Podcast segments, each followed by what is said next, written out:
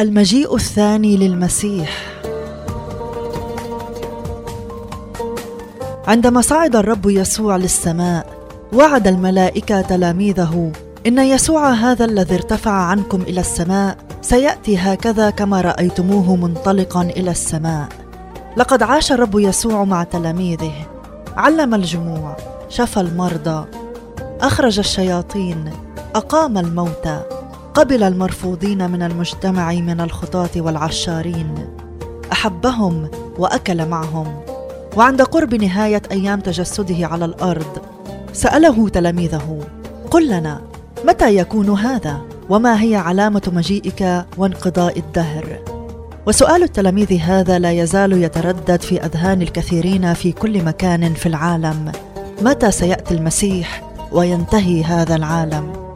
والرب يسوع أعطى لتلاميذه علامات مختلفة عن قرب مجيئه من زلازل وحروب وأوبئة يمر بها العالم واضطهادات سوف تمر بها الكنيسة وتلاميذ المسيح. لكنه حذرنا من أن نحدد وقتا معينا ونقول أنه سوف يأتي في هذا الوقت أو ذاك. بالطبع نحن نرى كثير من العلامات التي تحدث عنها الرب يسوع تحدث حولنا. وأهمها اضطهاد الكنيسة في كل مكان. فخلال القرن العشرين اضطهد المسيحيين أكثر من كل عصور التاريخ مجتمعة من أجل اسم الرب يسوع. كما نلاحظ أيضا أن الإنجيل يكرز به في كل مكان في العالم. كما ذكر الرب يسوع ويكرز ببشارة الملكوت هذه في كل المسكونة شهادة لجميع الأمم. ثم يأتي المنتهى. إنجيل متى الأصحاح الرابع والعشرين. والآية الرابعة عشر.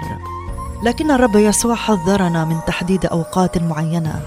في مقابل ذلك أكد مرارا وتكرارا أنه يجب أن نكون مستعدين لمجيئه. قائلا اسهروا اذا لأنكم لا تعلمون في إيه ساعة يأتي ربكم.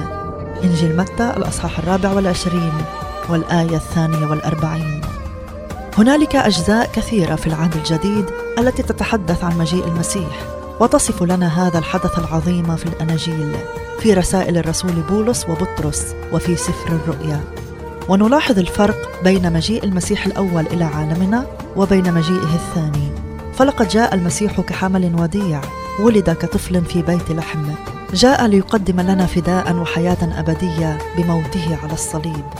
لكن في مجيئه الثاني سياتي كاسد غالب سيجيء كملك منتصر ليدين كل المسكونه ونحن كتلاميذ للمسيح يجب علينا أن نفرح وأن نطلب سرعة مجيئه لأن في مجيء المسيح اكتمال خلاصنا واكتمال فرحنا. كما قال هو ومتى ابتدأت هذه تكون؟ فانتصبوا وارفعوا رؤوسكم لأن نجاتكم تقترب. إنجيل لوقا الأصحاح الحادي والعشرين والآية الثامنة والعشرين. نعم سيأتي الرب يسوع كما صعد للسماء. سيأتي شخصيا سيأتي مرئيا ممجدا. ستراه كل عين. سيأتي ليأخذ الكنيسة وسيأتي ليدين الأمم. إن مجيء الرب يسوع سيكون سبب فرح لكل المنتظرين مجيئه لكنه سيكون سبب خوف واضطراب للبعيدين عنه. كما قال اسهروا اذا وتضرعوا في كل حين. لكي تحسبوا أهلا للنجاة. من جميع هذا المزمع أن يكون وتقفوا قدام ابن الإنسان. يقول الشاهد بهذا نعم أنا آتي سريعا. آمين. تعالى أيها الرب يسوع. إن مجيء المسيح ثانية حقيقة أكيدة كما يتحدث عنها أكثر من 300 نبوة في العهد الجديد. هل أنت مستعد لمجيء المسيح؟ وتفرح للقاء الرب يسوع.